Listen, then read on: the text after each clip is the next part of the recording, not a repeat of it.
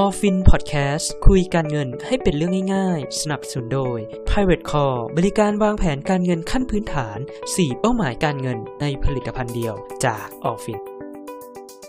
คลิปนี้ครับ ผมจะสรุปประวัติศาสตร์ความขัดแย้งระหว่างสหรัฐและอิหร่าน ให้ทุกคนฟังแบบสั้นๆ ง่ายๆ ในคลิปเดียวจบครับ สวัสดีครับทุกคนผมเอออฟฟินครับ ตั้งแต่ต้นปีที่ผ่านมานี้ก็ต้องบอกว่าข่าวที่แรงที่สุดก็คือข่าวความขัดแย้งระหว่างสหรัฐและอิหร่าน โดยช่วงวันที่ 3 มกราคมที่ผ่านมา ก็มีข่าวว่าทางสหรัฐเนี่ยส่งโดนไปสังหารทางในพลของทางอิหร่านจนเสียชีวิต ก่อให้เกิดความกังวลต่างๆ นานาขึ้นมาว่าจะเกิดสงครามความขัดแย้งจนกระทั่งบานปลายไปจนถึงสงครามโลกครั้งที่ 3 ได้หรือไม่ ในคลิปนี้ครับผมจะสรุปประวัติศาสตร์ความสัมพันธ์ ระหว่างสหรัฐ และก็อิหร่านทั้งหมดในรอบ 70 ปี ให้ทุกคนฟังแบบสั้นๆ ง่าย ๆ เพื่อที่จะได้เอาไปใช้ในการวิเคราะห์ต่อได้อย่างถูกต้องครับ เริ่มแรกครับก็ต้องย้อนกลับไปตั้งแต่สมัยปี 1951 หรือเมื่อเกือบสมัย 70 ปีที่แล้ว ในช่วงนั้นเนี่ยชาวอิหร่านก็เริ่มมีกระแสในเรื่องของความรักชาติในเรื่องของชาตินิยม ดรมูฮัมหมัดมูซาเดสครับนายกรัฐมนตรีในขณะนั้นของอิหร่านเนี่ยก็ได้ประกาศยึดบริษัทน้ำมันแองโกอิหร่านออยซึ่งเป็นของประเทศอังกฤษเนี่ยให้กลับมาเป็นของรัฐบาลอิหร่านนะครับก่อให้เกิดความขัดแย้งระหว่างอิหร่านกับทางอังกฤษขึ้นมา ทางด้านของสหรัฐอเมริกาครับนำโดยประธานาธิบดีทรูแมนเนี่ยก็ได้เข้ามาเป็นตัวกลางในการเจรจาความขัดแย้งในครั้งนี้ หลังจากนั้นเนี่ยในอีก 2 ปี ทางสหรัฐเนี่ยนำโดยประธานาธิบดีไอเซนฮาวเวอร์เนี่ยก็ได้เข้าไปสนับสนุนให้เกิดการรัฐประหารล้มล้างรัฐบาลที่นำโดยการปกครองของดร.มูฮัมหมัดมูซาเดก เนื่องจากทางดร.มูซาเดกเนี่ยดำเนินนโยบายหลายอย่าง ที่ต้องบอกว่าค่อนข้างจะไม่เอื้ออำนวยผลประโยชน์ให้กับทางชาติตะวันตก แล้วก็ทางสหรัฐอเมริกานะครับทางสหรัฐเนี่ยก็เลยเข้าไปแทรกแซงแล้วก็สนับสนุนให้ทางพระเจ้าชามูฮัมหมัด เลชาปาฮาวี ขึ้นมามีอำนาจในการปกครองนะครับ หลังจากนั้นเนี่ยก็ต้องบอกว่าความสัมพันธ์ระหว่างสหรัฐแล้วก็อิหร่านเนี่ยก็ค่อนข้างจะใช้คำว่าหวานชื่อเลยทีเดียวสหรัฐเนี่ยก็เข้าไปหาผลประโยชน์หลาย ๆ อย่างในประเทศอิหร่าน เช่นการขอเข้าไปทำสัมปทานขุดเจาะน้ำมันในประเทศอิหร่าน ซึ่งในช่วงนั้นเนี่ยก็ต้องบอกว่าสหรัฐเนี่ยมีการขุดเจาะน้ำมันในประเทศอิหร่านค่อนข้างเยอะ เรียกว่าเป็นเพื่อนซีกันเลยทีเดียวนะครับของสองประเทศนี้ซีกันขนาดไหนซีกันถึงขนาดที่ว่าทางสหรัฐเนี่ยก็มีการริเริ่มโครงการพัฒนานิวเคลียร์เพื่อสันติให้กับทางอิหร่าน โดยในยุคนั้นเนี่ยก็มีการเริ่มต้นพร้อมๆ กับทางประเทศอิสราเอล แล้วก็ประเทศปากีสถาน ก็พูดง่ายๆครับว่าโครงการนิวเคลียร์ทั้งหมดในประเทศอิหร่านนี้เนี่ยสหรัฐเนี่ยเป็นคนสนับสนุนให้กับประเทศอิหร่านมาตั้งแต่แรกเริ่มเลยทีเดียว ทีนี้เนี่ยพอธุรกิจขุดเจาะน้ำมันเริ่มเข้ามานะครับ ประเทศอิหร่านก็เริ่มมีความเจริญมากขึ้น มีคนรวยเพิ่มมากขึ้น แต่ความรวยตรงนี้เนี่ยกระจุกตัวอยู่เฉพาะแต่กับคนชนชั้นระดับบนนะครับ ขณะที่คนชนชั้นระดับล่างเนี่ยยังคงยากจนแล้วก็เดือดร้อนอยู่เหมือนเดิม ขณะเดียวกันครับพอความเจริญเริ่มเข้ามาเนี่ยก็เริ่มมีพวกสิ่งมึนเมาต่างๆนะครับไม่ว่าจะเป็นเหล้าเป็นผับเป็นบาร์เข้ามาในประเทศอิหร่าน ซึ่งก็ต้องบอกว่าประเทศอิหร่านเนี่ยจริงๆเนี่ยเป็นประเทศของมุสลิมนะครับก็ค่อนข้างมีความเคร่งครัดในเรื่องนี้อยู่แล้ว ก็ก่อให้เกิดความไม่พอใจทั้งกับประเทศสหรัฐ ซึ่งเป็นคนที่นำความเจริญแล้วก็ความเสื่อมโทรมต่างๆ เข้ามาในประเทศอิหร่าน รวมไปถึงผู้ปกครองของอิหร่านในขณะนั้นก็คือพระเจ้าชา ประชาชนก็เริ่มเกิดความไม่พอใจจนเริ่มมีการประท้วงนะครับ โดยขณะนั้นเนี่ยแกนนำการประท้วงเนี่ยก็คืออายาดุลเลาะโคไมนีนะครับก็เกิดการทะเลาะสู้รบกันระหว่างฝ่ายรัฐบาล แล้วก็ฝ่ายกบฏในขณะนั้นหลายครั้ง มีคนบาดเจ็บล้มตายเป็นจำนวนมากนะครับแต่สุดท้ายแล้วเนี่ยฝ่ายประชาชนก็เป็นคนชนะในที่สุด พระเจ้าชาเนี่ยก็เลยต้องขอลี้ภัยไปในสหรัฐพอฝ่ายปฏิวัติครับรู้ว่าพระเจ้าชาเนี่ยหนีไปลี้ภัยอยู่ที่สหรัฐก็เกิดความไม่พอใจ ก็เลยตัดสินใจไปบุกที่สถานทูตของสหรัฐนะครับจับตัวเจ้าหน้าที่สหรัฐ 52 คนไว้เป็นตัวประกันนานกว่า 1 ปี สหรัฐเนี่ยก็พยายามช่วยตัวประกันหลายครั้งแต่ไม่สำเร็จนะครับ จนสุดท้ายแล้วเนี่ยเยอรมันตะวันตกก็ต้องเข้ามาเป็นคนช่วยเจรจาให้ตัวประกันทั้งหมดก็เลยได้รับการปล่อยตัว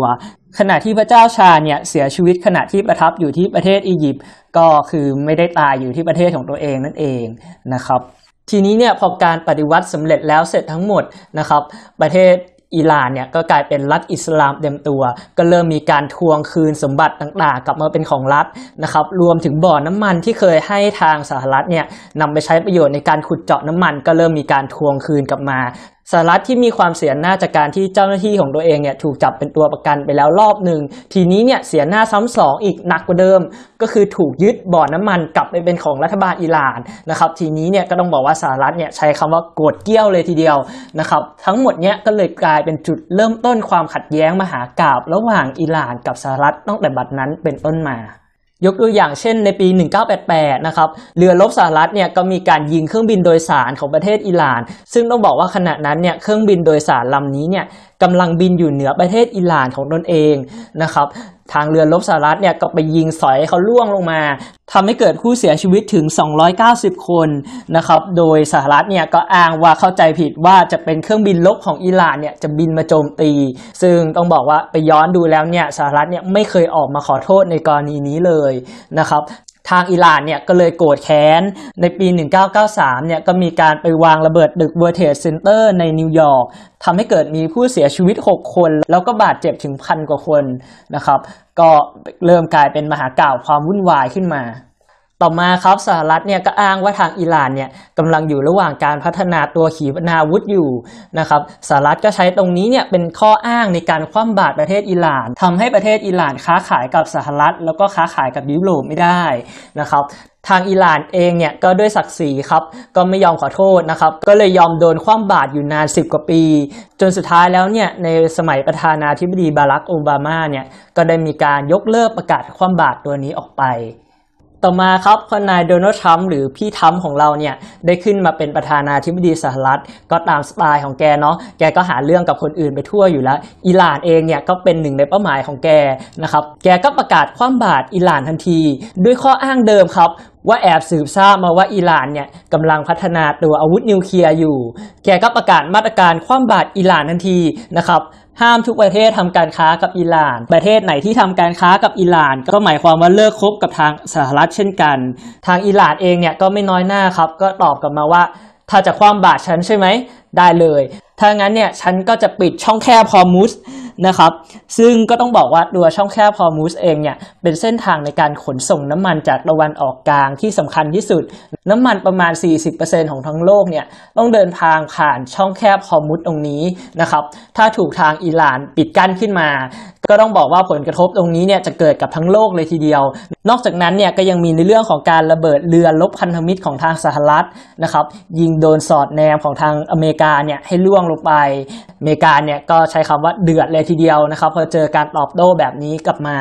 พี่ทั้มของเราเนี่ยก็เลยประกาศขึ้นบัญชีกองทัพของอิหร่านเนี่ยให้เป็นองค์กรการก่อการร้ายทั้งประเทศเลยนะครับอิหร่านเองก็ไม่น้อยหน้าครับ ก็บอกว่าขึ้นบัญชีดำกองทัพของประเทศฉันใช่ไหม งั้นฉันก็จะขึ้นบัญชีกองทัพของประเทศสหรัฐทั้งหมดเนี่ยให้เป็นองค์กรการก่อการร้ายทั้งประเทศเหมือนกันนะครับก็กลายเป็นว่าต่างคนก็ต่างบัฟกันไปบัฟกันมานะครับความขัดแย้งตรงนี้เนี่ยมันก็เริ่มทวีความรุนแรงมากขึ้น จนกระทั่งมาถึงเหตุการณ์ในช่วงปลายปี 2019 นะครับในวันสุดท้ายของปีวันที่ 31 ธันวาคม 2019 นะครับกลุ่มติดอาวุธชาวอิรักที่ได้รับการฝึกฝนจากอิหร่านเนี่ย ก็ได้บุกสถานทูตของสหรัฐในกรุงแบกแดดนะครับ ทางพี่ทัมเนี่ยก็กล่าวหาว่าอิหร่านเนี่ย เป็นผู้อยู่เบื้องหลังการโจมตีสถานทูตของสหรัฐ หลังจากนั้นเนี่ยในวันที่ 3 มกราคม 2020 นะครับสหรัฐก็สั่งให้โดรนเนี่ยบุกเข้าไปโจมตีขบวนรถของนายพลกอเซมโซไลมานีด้วยข้อกล่าวหาที่ว่านายพลโซไลมานีคือหัวหน้าฝ่ายที่ก่อให้เกิดความเสียหายให้กับสหรัฐทั้งในอดีต แล้วก็ในปัจจุบัน ซึ่งก็ต้องบอกว่าการสังหารนายพลโซไลมานีเนี่ยสร้างความขุ่นเคือง แล้วก็ความโกรธแค้นให้กับประชาชนชาวอิหร่านค่อนข้างมากนะครับในวันที่ 5มกราคม 2020 ครับ อิหร่านก็ได้มีการชักธงแดงเหนือสุเหร่าจามคาราน เพื่อเป็นการส่งสัญญาณว่าจะแก้แค้นให้กับนายพลไซโลมานีอย่างเป็นทางการ หลังจากนั้นเนี่ยในเช้าวันที่ 8 มกราคมก็มีข่าวว่ากองกำลังพิทักษ์การปฏิวัติอิสลามของอิหร่านเนี่ยปฏิบัติการตอบโต้สหรัฐด้วยการยิงขีปนาวุธไปถล่มทั้งหมด 9 ลูก ก็ทำให้ทหารของสหรัฐเนี่ยเสียชีวิตไปทั้งหมดประมาณ 80 นายนะครับ ทั้งหมดนี้เนี่ยก็เป็นสรุปเหตุการณ์ความขัดแย้งนะครับระหว่างอิหร่านกับทางสหรัฐ ก็จะเห็นว่ามีความพัวพันแล้วก็ขัดแย้งในเรื่องผลประโยชน์กันมานานกว่า 70 ปีเลยทีเดียวนะครับสำหรับบทสรุปจะเป็นยังไง ผมคิดว่าทุกคนเนี่ยก็ควรจะต้องติดตามอย่างใกล้ชิดนะครับสำหรับนักลงทุนนะครับแนะนำให้ต้องมีการวางแผนบริหารจัดการความเสี่ยงของพอร์ตการลงทุนตนเองให้ดีสำหรับลูกค้าของทางเราครับทางออฟฟินก็จะมีการอัปเดตข่าวสารข้อมูลให้อย่างใกล้ชิดนะครับแล้วก็ที่สำคัญทุกคนครับสำหรับคนไทยทุกคน ผมอยากให้ติดตามข่าวสารอย่างมีสติครับ อย่าเพิ่งตื่นกลัวหรือว่าตื่นตกใจจนเกินกว่าเหตุนะครับ ถ้าคิดว่าคลิปนี้มีประโยชน์ครับ รบกวนกดแชร์ไปให้เพื่อนๆดูด้วย แล้วก็ถ้าชอบครับ รบกวนกดไลค์เพื่อเป็นกำลังใจให้กับทีมงานของเรา แล้วก็อย่าลืมกด Subscribe ครับ เพื่อไม่ให้พลาดคลิปใหม่ ๆ จากทางเราสำหรับวันนี้ครับ ผมเอออฟฟินลาไปก่อนครับ สวัสดีครับ สำหรับผู้ที่อยากดูในรูปแบบคลิปวิดีโอ สามารถติดตามเราได้ที่ www.youtube.com/orphin